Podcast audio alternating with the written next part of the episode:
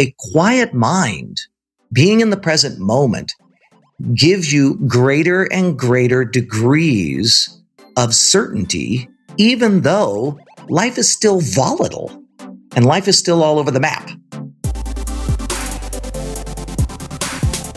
Hey, babes, it's Kayla Kraft with the Mommy Millionaire podcast. I'm a mom of three littles, ER nurse turned self made millionaire, and lifestyle entrepreneur.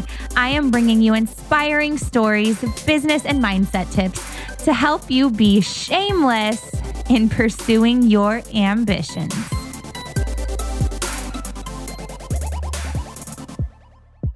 I am so excited to have Matthew on. And those of you guys that have been listening to the podcast on the reg, totally have heard me talk about him several times. So you guys can all fangirl right now. He's finally on the podcast. Uh, so, Matthew, welcome to the show. I am so excited to be here with you, Kayla. okay, so tell everybody like how did you get started in this whole like business coaching world? Well, for me, it began because my father is a, a personal development guru himself. So he's been coaching and training people in the real estate industry since 1976. And in 1989, after my record label canceled my, my recording contract, uh, I went begging him for begging him for a job. And he was like, Well, you can get on the phone and start calling people and come to my seminar. And I didn't know what that was, but I said yes. And uh, turns out that I am I am 100% hardwired for learning, growing, and and becoming the best version of myself because he fed me every one of his uh, mentors, and I I've been on a learning terror ever since. That you know I was 21 years old then. I'm I'm 51 today. Oh my gosh, I love that. So and you also have tried a lot of things because I remember when I first started coaching with you, you were doing like audio, like at the beginning of your days, you did like these audios, right? That helped people. What was that about? Uh, I'm not sure if I if I know exactly what you're talking about. Can you clarify it for me? What do you mean? Didn't you do like something where like you you sold all of these like not cassette tapes, but maybe they were CDs or something where people would listen in and get like oh motivated oh or Yep. Yeah. Uh, yeah, yeah, yeah. Back, well, that was back way back in the day. So back, back in in my, uh, you know, in my beginning stages, and and I'm not sure how many of your listeners will uh, will be able to relate to this, but uh, you know, we used to sell cassette tapes and and CDs at the back of the room. Cassette tapes first, then CDs, and probably my biggest my my biggest success uh, in that zone was something called energy affirmations and you yes. can actually go on you can go on iTunes today actually and listen to or or Spotify or whatever. Energy affirmations number 2 is still on there and is still one of my best selling uh, combinations of it's high energy music that I made. So I, uh, back then I was a house music producer. So it's house music mixed with positive songs and uplifting messages. No, I think it's important for people to know uh, the backstory of all of the things that you've done because so many people they get married to who they want to be and they don't give themselves like permission to evolve and that's definitely what you've done you know so you started somewhere selling cassette tapes at the back of a room to where you are now so. yeah and and the evolution I, I think probably the the thing that has really been at the heart of the methodology that I've created to assist people in going into these quiet mind, peaceful, joyous states is the idea that it is an evolution and that you're going to go through different stages and there's going to be times in which you're on one path and you think that's it. And then you know life hits you from the from the side and and now you have to change courses to get to your destination. And i think it's the it was the dalai lama that said sometimes the wrong train takes you to the right station Ooh, I love that. So, okay, you brought up the term quiet mind, and people listening in don't know what that is. Can you kind of explain what a quiet mind is? Yeah, so when you have a quiet mind, you're you're essentially in the present moment, and that's a that's a term that most of us are familiar with these days, um, mindfulness, et cetera, et cetera. But you're you're free from stress and worry and concern, and Kayla, here's the crazy thing. According to the American Institute of Stress, I didn't even know that there was such a thing, but according to them, 73% of Americans say that they deal with psychological stress on a regular basis. And that's the bad news, especially for the entrepreneurs who want to become mommy millionaires like you because when you're when you're cluttered up with stress and anxiety and fears and concerns and doubts and worries and all of that stuff you just make bad decisions. You don't see things clearly. You're you're you're not easy to be around. You're not an engaging human being and your energy gets zapped. And if you're going to achieve your goals you want to make sure that the best version of yourself is influencing every aspect of your life and your business and the good news is when you have a quiet mind, that's what's possible. Mm, I love that. And I think like a lot of people listening in, they see me and I'm like the queen of hustling. And I don't show a lot about the work that I've done like on my mindset and getting quiet. And I think you helped me so much with that and trying to be in the present moment. But I still like really, really struggle with that, like really bad well, and I mean, let's be honest. You are, you really are an ass kicker, right? You're metaphorically speaking, you are, you hustle, you make it happen. You're, you're in a lot of ways, you're fearless. And the, the methodology that you and I have spent so much time working on has done nothing more than opened you up so that you aren't, you aren't thrown off track by the volatility and and uh, like all of us, uh, you know, life is not set. Life is not predetermined, and life is not going to be a a steady, smooth ride, especially if you're committed to big things like you are. So you've got to have a you have to work on a frame of mind that enables you to just take those those punches in the face and actually be completely at peace and ease with them and roll with those punches so you can create the life and the dreams that you want. Yes, there are a lot of punches. And yes, there are. A lot of people listening in right now, they think that the punches aren't normal. You know, so they think that something is wrong with them if they're getting the punches. So, can you kind of share, like, and you've taught me this process, but I want people to hear it in your words. But what is the process on how to be okay and stay neutral, like you say, when things like feel like really hard?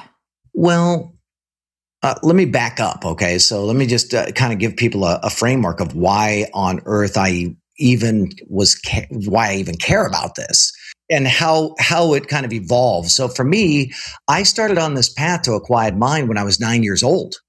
I don't even know if I told you this, but I had several experiences where I felt like I was floating out of my body. No.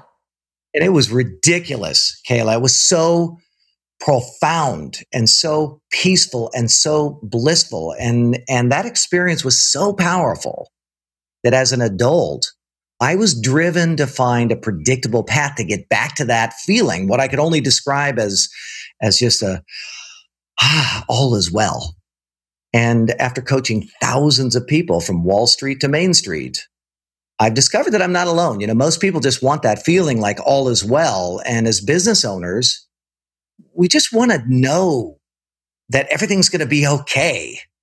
And we want to have that feeling of certainty. And it's, it's crazy. A quiet mind, being in the present moment, gives you greater and greater degrees of certainty, even though life is still volatile and life is still all over the map. So I wanted to I wanted to bring everybody up to speed on like, wow, how did I, you know, why why did I even bother with this path? How do you stay neutral? Because those are your words that you use when things are happening to you. So when you're you're out there and they're building their business and it feels like all these rocks are being thrown at them, um, how do they stay neutral instead of taking things so personally? Well, it starts with utilizing the rapid enlightenment process. Okay. And so the rapid alignment process, it, it's something that you and I spent a ton of time in as we were doing private coaching together. And it's a four step process that gets your mind to quiet down so that you stop being so worried and stressed so that you can take action on the things that matter to you. And it begins with this idea of knowing that your mind is not your friend knowing that your mind is a mechanism and its job is kind of like a it's kind of like a GPS. So its job, Kayla, is to always move you in the direction of survival. So it's it's giving you orders and ideas and images and worries and frets and doubts and new ideas about where you should go and and how you should operate all from the standpoint of if you do these things it estimates you're going to survive longer the problem is you're trying to thrive you're mm. you're not in a survival situation and your listeners, if they're devoted to becoming a, a mommy millionaire like you, well, they're not in a survival situation. They need to start seeing that the mind is saying, go left. Don't make that call. Don't, don't tell people about your, your business or your product. You'll be embarrassed. That's what the mind is saying.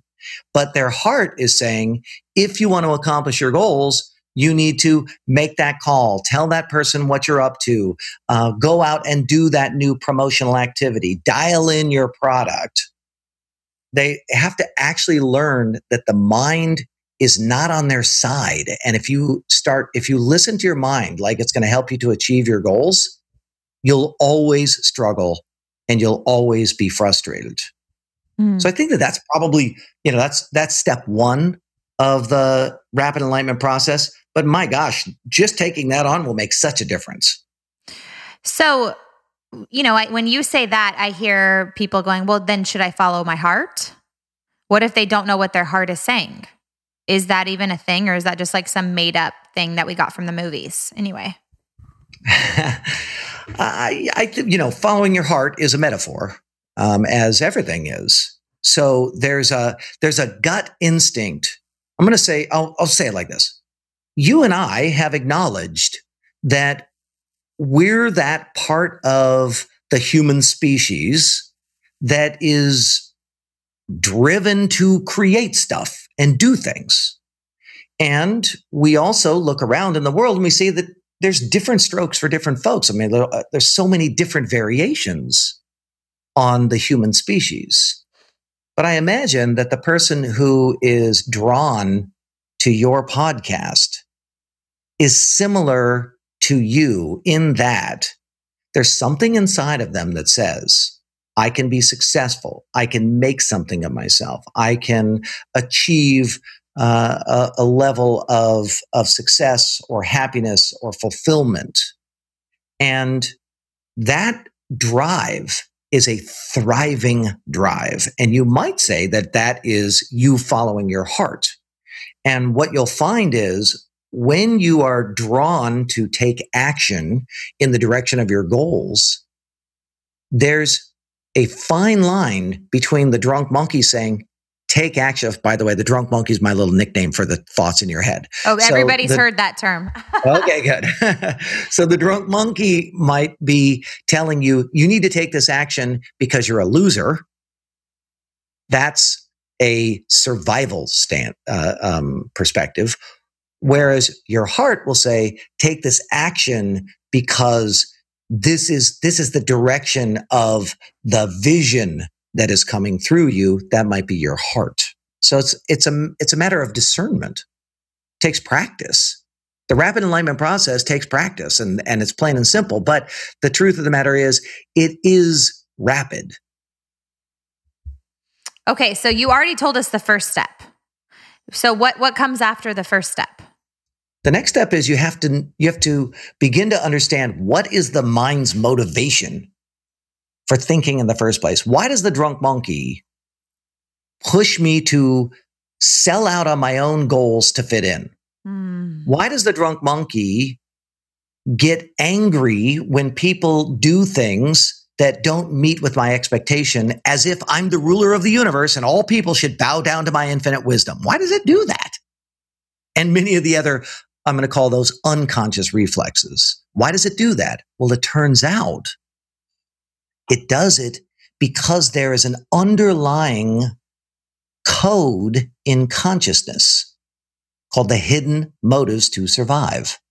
And this is, Kayla, this is unlike anything that any of my teachers have ever talked about or discovered before.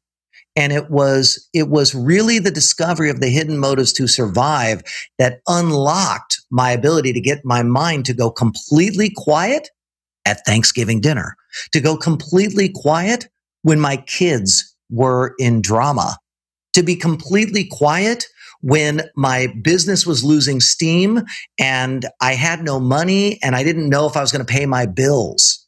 It was what enabled me to be in a state of peace in the drama and the chaos of life.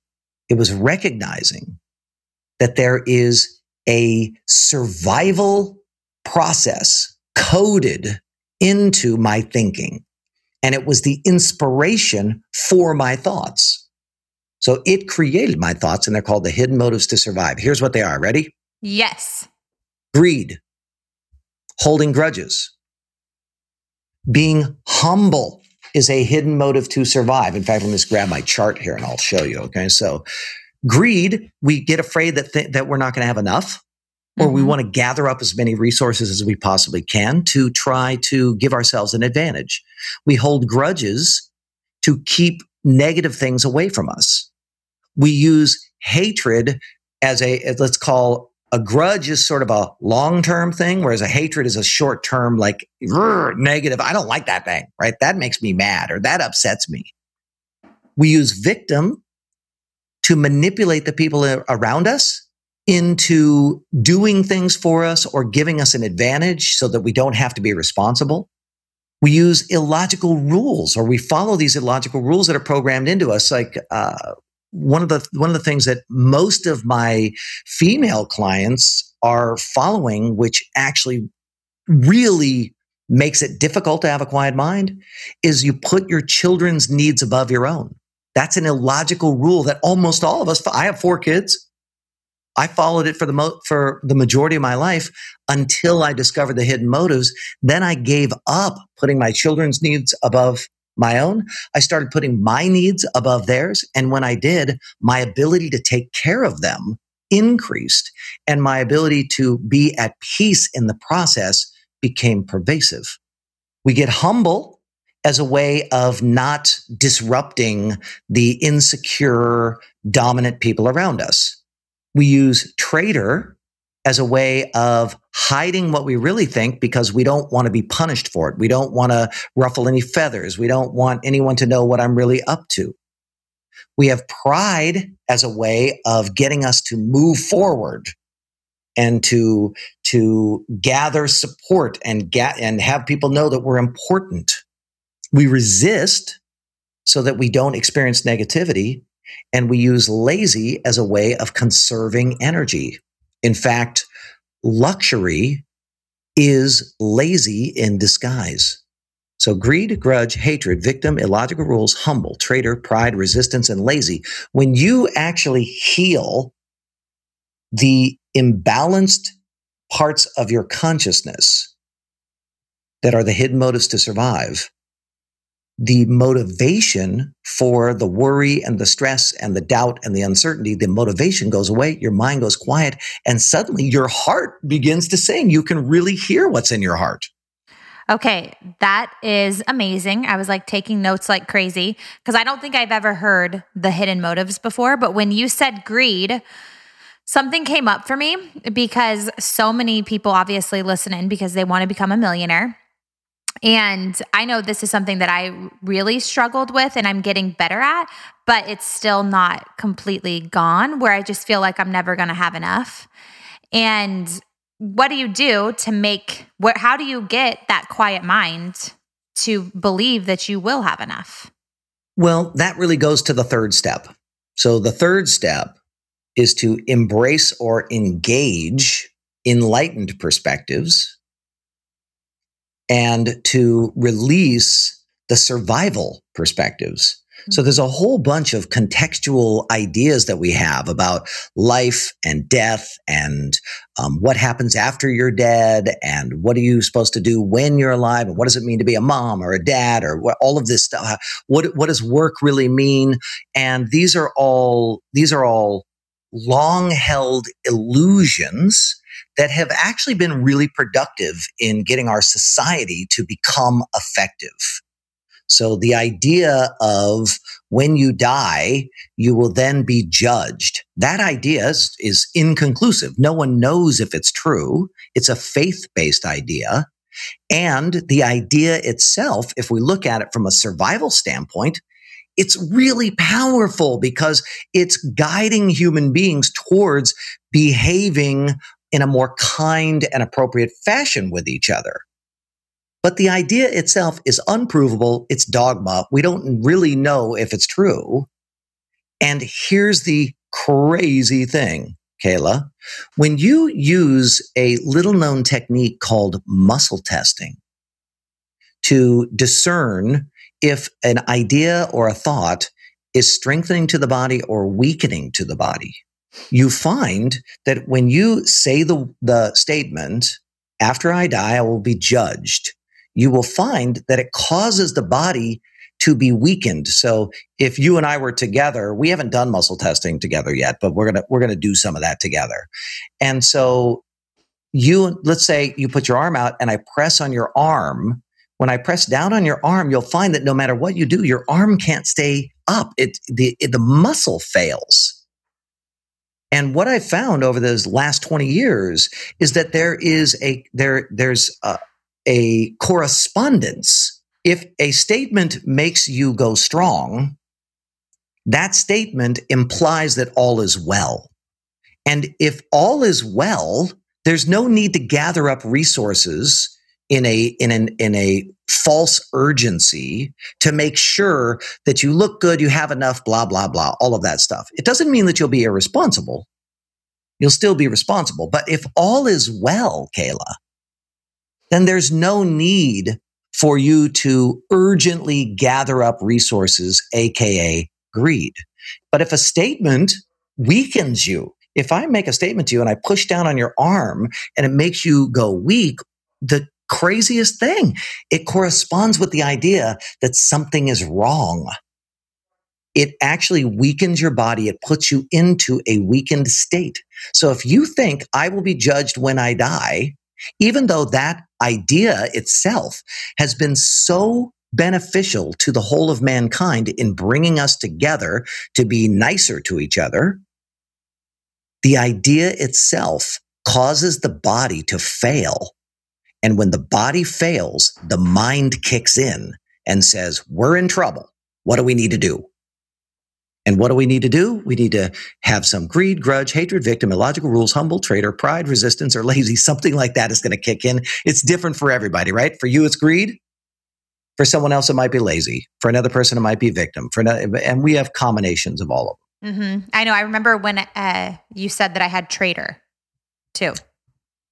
Traitor is a big one for me. Mm, because yeah. what I what I speak about is is something that is conflicting to so many belief systems, and so there's a there's like a fear: will I be will I be persecuted for saying what I really believe?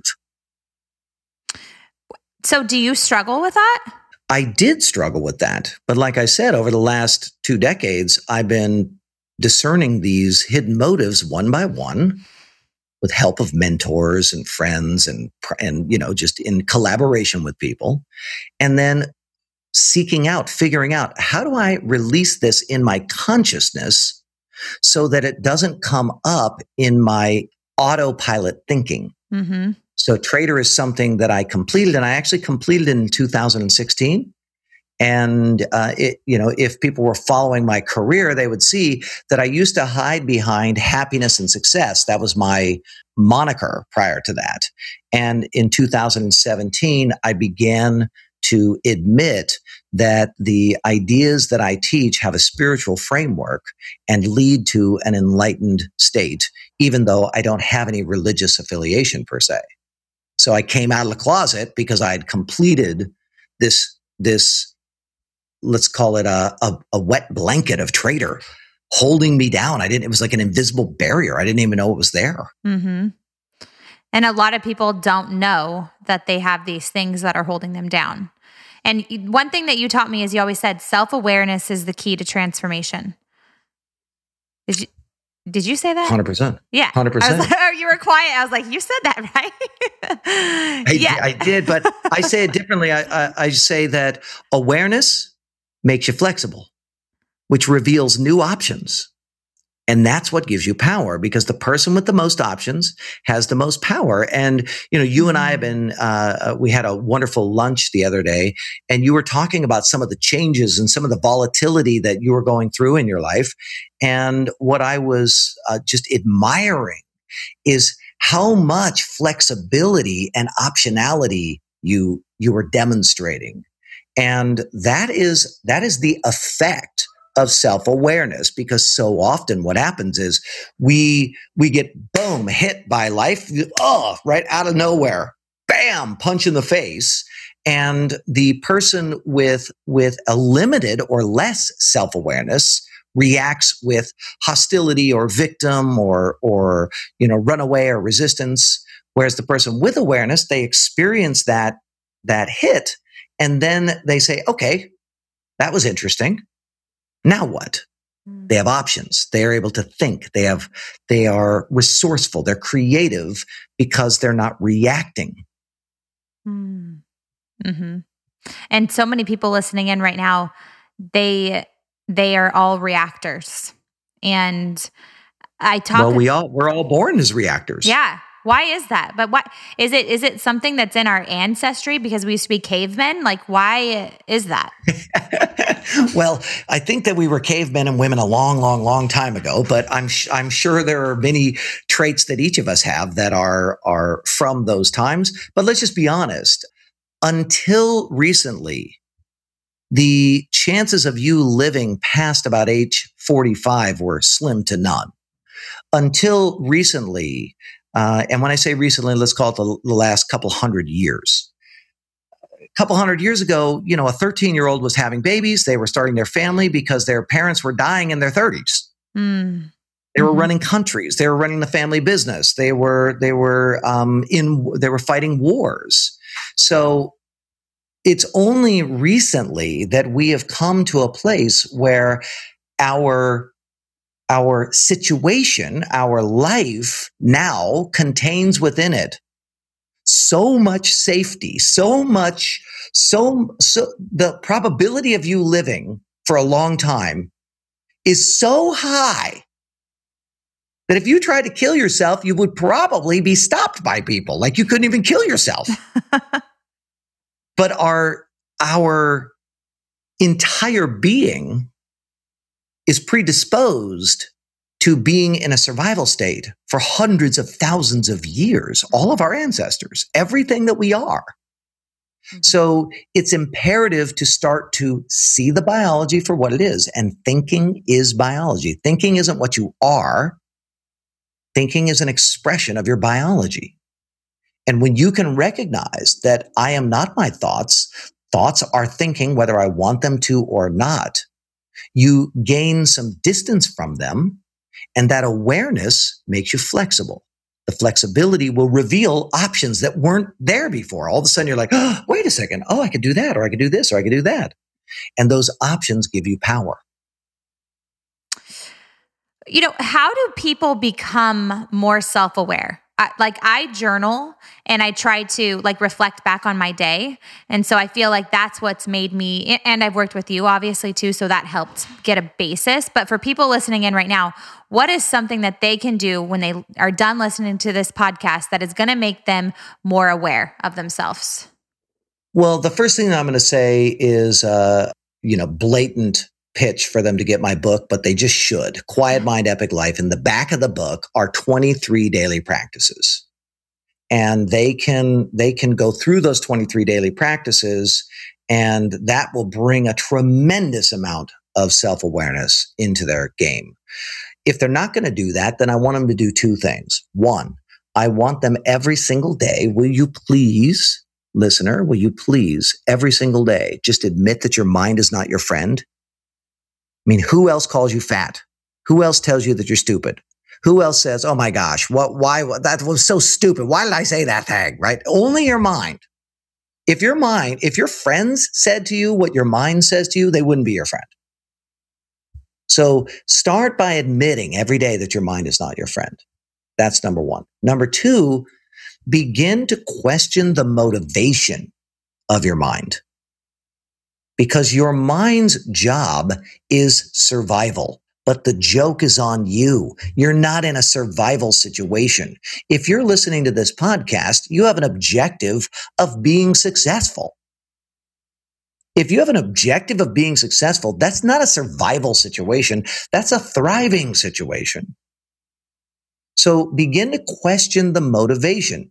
Is stress really necessary in this situation? Is it serving me? What is the motivation? Why am I doing this? Do I need to be freaking out right now? Just having the intent to start to question the mind's motivation will give you a tremendous amount of relief. Those are some simple things that you can do.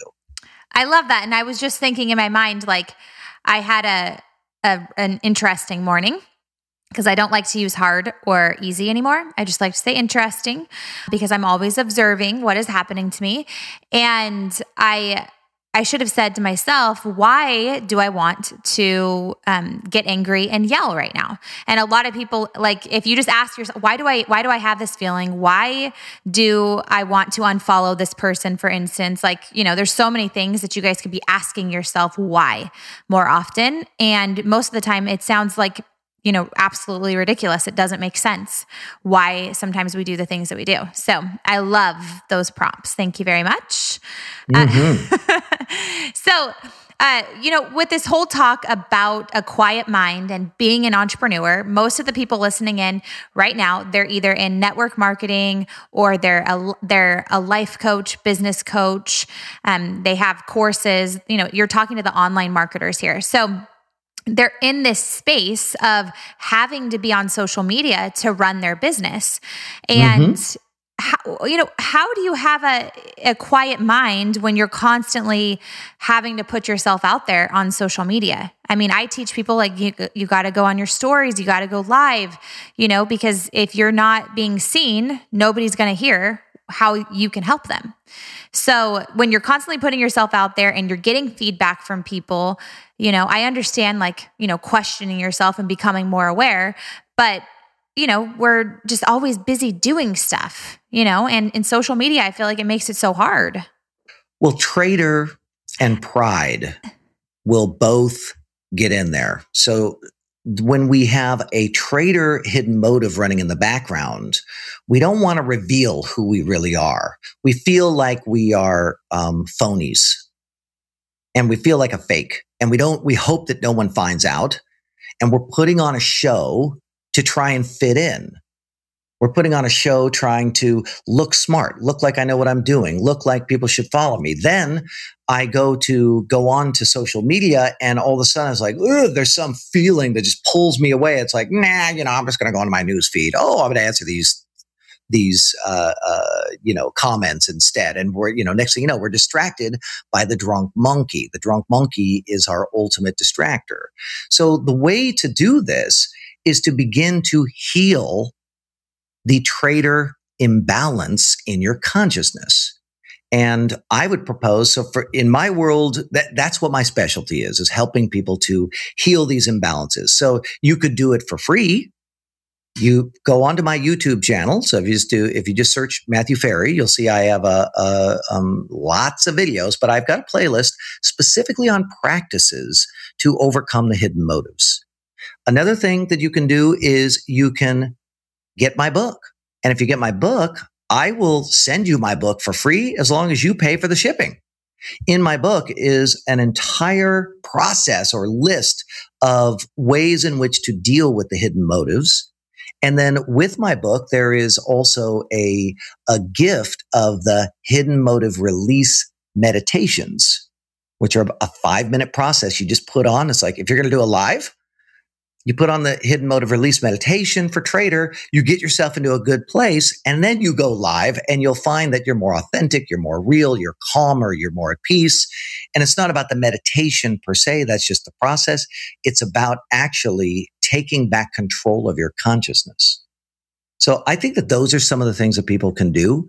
And just knowing that you have traitor running in the background is going to start to agitate you.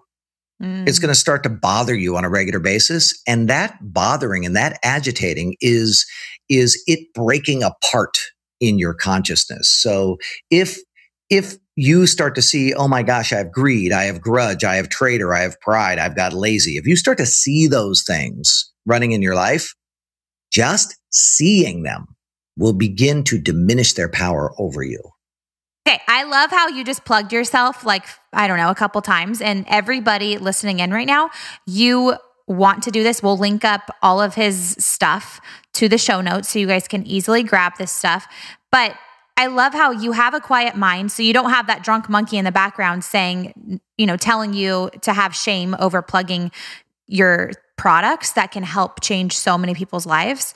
And all of you guys listening in, you know, you want to take advice from people that have what you want. And all of you guys are going to want to get to that place where you can easily plug yourself and just like go forward in your business and have no shame in your game. So I just had to like put that little teaching moment in there really quick like for everybody. so what what is this difference between an enlightened mind because i think my audience is is new to that term of enlightenment um, and and your rapid enlightenment process and the quiet mind like are these all things that we should be working on every single day like i feel a little overwhelmed with all of it well, I'm just pulling up on my computer, uh, like the dictionary definition of enlightened, so you kind of get a sense of it. It's it's it's not as woo woo as everyone would make it out to be.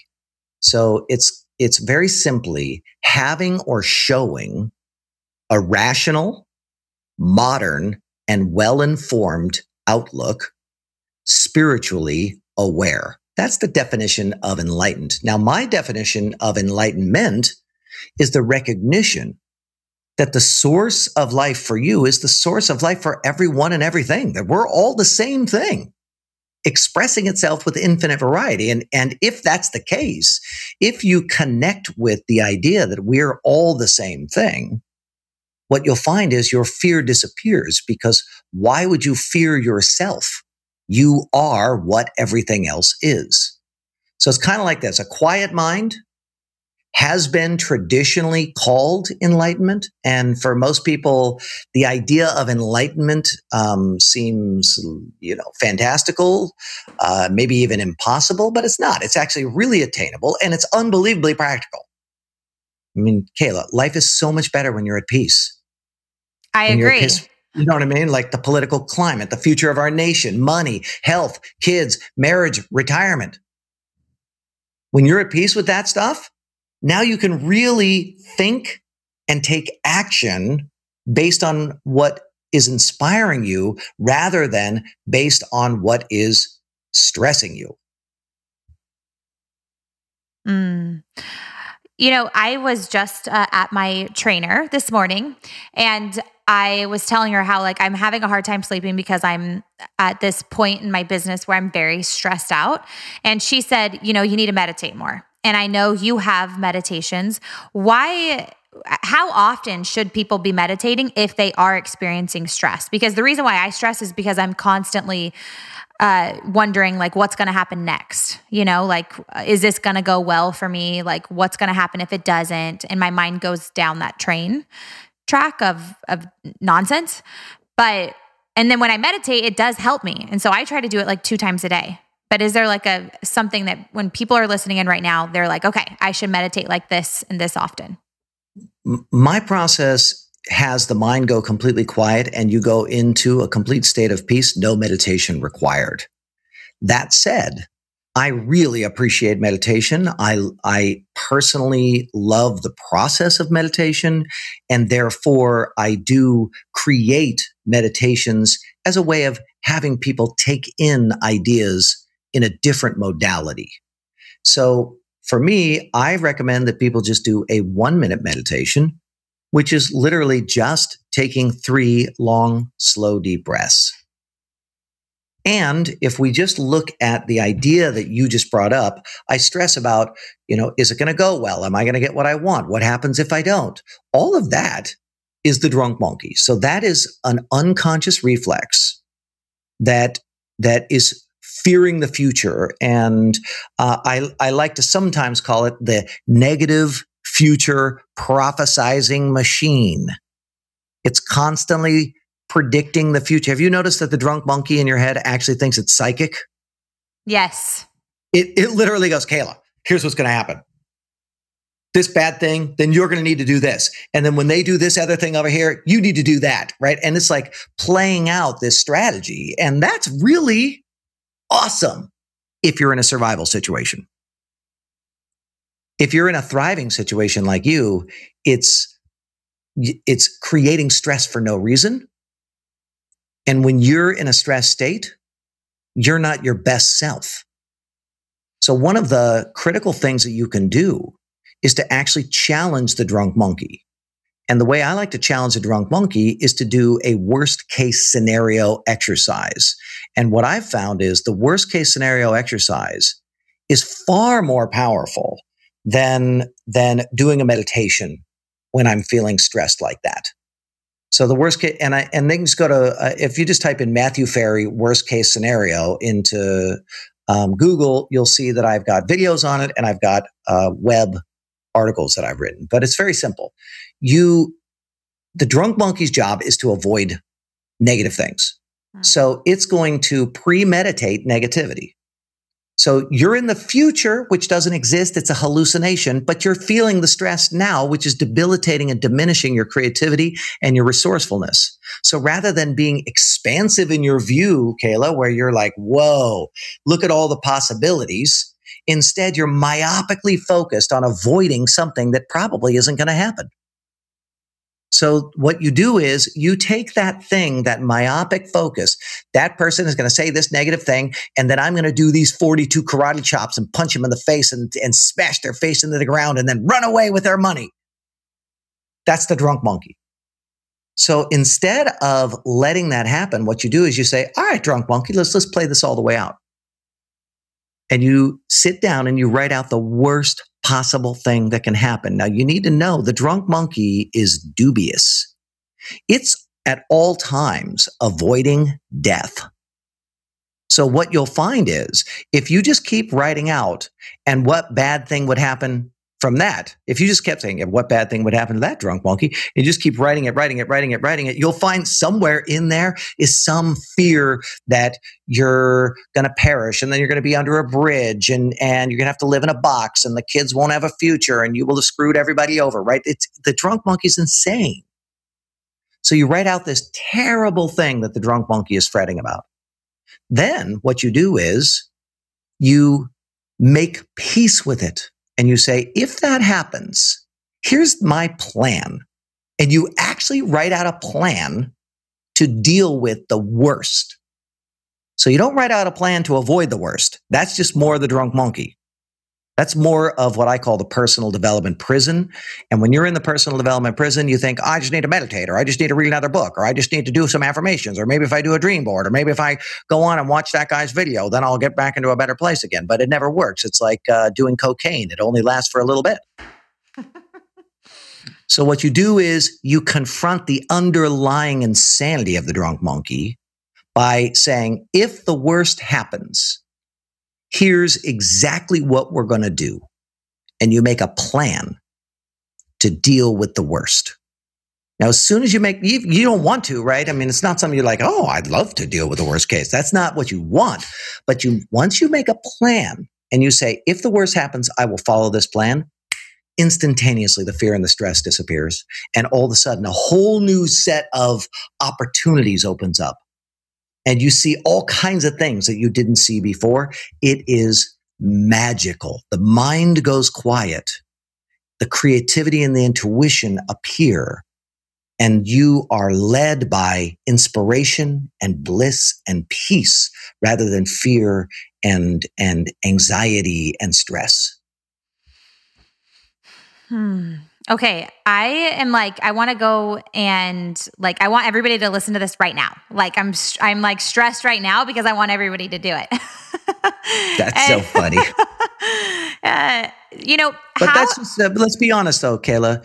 You actually have a tremendous amount of love and compassion for other people who have been where you've been and and you've been broke and you've been struggling and you've you grew up in a small town where there was no opportunity and you made something of yourself. Mm-hmm.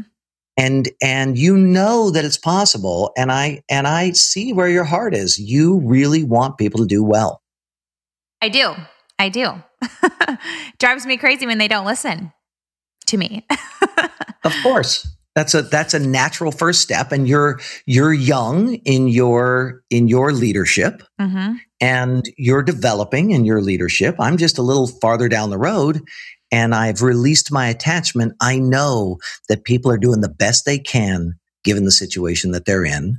And if they're listening to your podcast it is a foregone conclusion that they are going to experience some version of the success that they have in their mind. It won't be exactly like what they think, but they're on their path.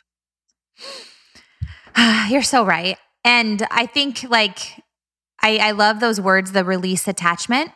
Can we talk just a little bit more about that? I'm not going to keep you forever, but I think so many people are disappointed because they have an attachment to the outcome that they want. You know, when they start a business, they want people to support them. And then when they don't, they get disappointed, you know, and so that's one thing. Or, you know, they have an attachment to, you know, they wanted their marriage to look perfect and amazing. And then one day it's not, and they're getting a divorce, and then they feel like a failure. You know, like there's, all these things that they have attachments to. And if we would just release them, we would be so much happier.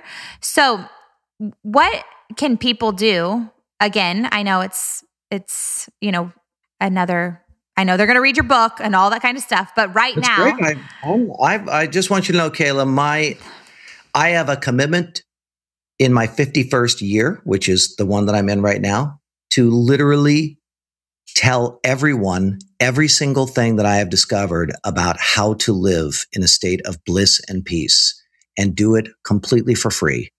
And so uh, that's why I'm here, girlfriend. I that's why it. I'm here. I love it. Let's talk about it. Okay. So here's the deal. This is what you need to know about attachment. So attachment is an exaggerated fear of losing an imaginary benefit. Mm. You're imagining. So it's like this. Let's say I'm, I'm going on a meeting and I want this meeting to go well so that I can get this new customer so I can uh, accomplish this goal. What happens is the drunk monkey starts to premeditate what this meeting will mean. It begins to spend the money that I'm going to get when I get this new client. It starts to look at the prestige. It, it, it begins to make up this whole story about all the things that it means. So I'm now I have an exaggerated fear of losing an imaginary benefit. So in the future, I think I'm going to lose something that I don't have. And it's jacking me up today, which is then making me not so effective. So that's what an attachment is. Mm. So you've got five steps to release your attachment. And please, please, please go um, search my name, Matthew Ferry, release attachment, and you'll see that I've got video and a blog post on this exact process. But let's run through it. One, you have to ask yourself, what am I actually afraid of losing? So the attachment, Kayla, is an exaggerated fear of losing a positive benefit. And I'm getting attached to my exaggeration. And I stop dealing with reality. So I need to write out here's what I'm afraid of losing. Then, number two, how will losing the benefit actually affect you without the exaggeration? So you want to think it through. You want to get really honest. If I don't get this, what's the real impact? What's the actual bona fide real impact? No exaggeration. Number three, you make peace with that loss. So you literally start saying to yourself, if that happens, I'm going to be okay. It's an, an expression of the worst case scenario. Mm-hmm. I'm going to be okay. Here's what I'll do. Here's how I'm going to recover. Then number four, you need to then admit how is the fear that I have actually an exaggeration? So you have to think it through, right? Let's let's say you lost this, uh, lost some problematic client that you have, and now they've quit, and you've invested all this time. What did you actually lose with this person? Well, you lost some money but you also gained a lot of time. You gained a lot more uh, uh, learning and some understanding and some appreciation of the kinds of people that you want to deal with. There's all kinds of benefits, oftentimes, of having bad things happen. And when you back up, it'll help. And then finally, number five, you actually need to then say, all right, what am I actually committed to? Now, here's the thing nothing has happened yet, Kayla. You haven't even done the thing. Mm. Nothing's happened yet but your your mind is already afraid of losing something that hasn't happened. So you go through the process to get the mind to stop being in survival mode. And then in this new free and clear place, you say, what am I committed to? And then you start to operate from that commitment. Okay. So, like I could say right now, I am 100% committed to no matter what's happening around me to being blissful right? So I want to just be happy and be at peace and just experience bliss throughout the day. So no matter what happens, that's what I'm 100% committed to. Is that right? Is that how Yeah. You, okay. That's right. And then you ha- then you can't be attached to the bliss because you and I both know that the bliss has volatility. There'll be moments of bliss and then maybe you you get a little hypoglycemic and you haven't put enough food in your body and your bliss goes away or you get tired during the day and your bliss goes away or your kids have a temper tantrum and your bliss goes away you don't get attached to your bliss either you just go i'm committed to bliss i'm not in bliss right now but mm. i am mm. committed to that mm. okay Wow. Okay. I feel like there were so many amazing nuggets. Like we could keep talking forever. We'll probably have to have you back on. But for all of the people listening in right now, if you guys love this episode, I want you guys to make sure to screenshot and tell us what you're learning in these episodes. Share it out there on your social media channels and make sure to tag Kayla Kraft and Matthew Ferry so that way we can repost you on our channels and get the word out there about this awesome episode. And Matthew, what what is one thing that you want everybody to do after listening to this podcast episode? The number one thing that I want you to do is to admit that the talking in your head is not your friend and that it talks whether you want it to or not. And it generally doesn't have very nice things to say. Just admit it, please. I love it. Okay. All right, you guys, thank you for listening into this episode. Make sure if you haven't subscribed to the podcast, do that now and leave me a five star review because that's how we get out there to the masses and end up on the top chart. So I love you guys so much. Thank you for listening to the Mommy Millionaire podcast. For free resources and materials, head over to mommymillionaire.co. Make sure to follow Mommy Millionaire on Spotify and subscribe on iTunes. And it would mean the world to me if you left a five star review of the show. And as always, ladies, go out there and get what you want.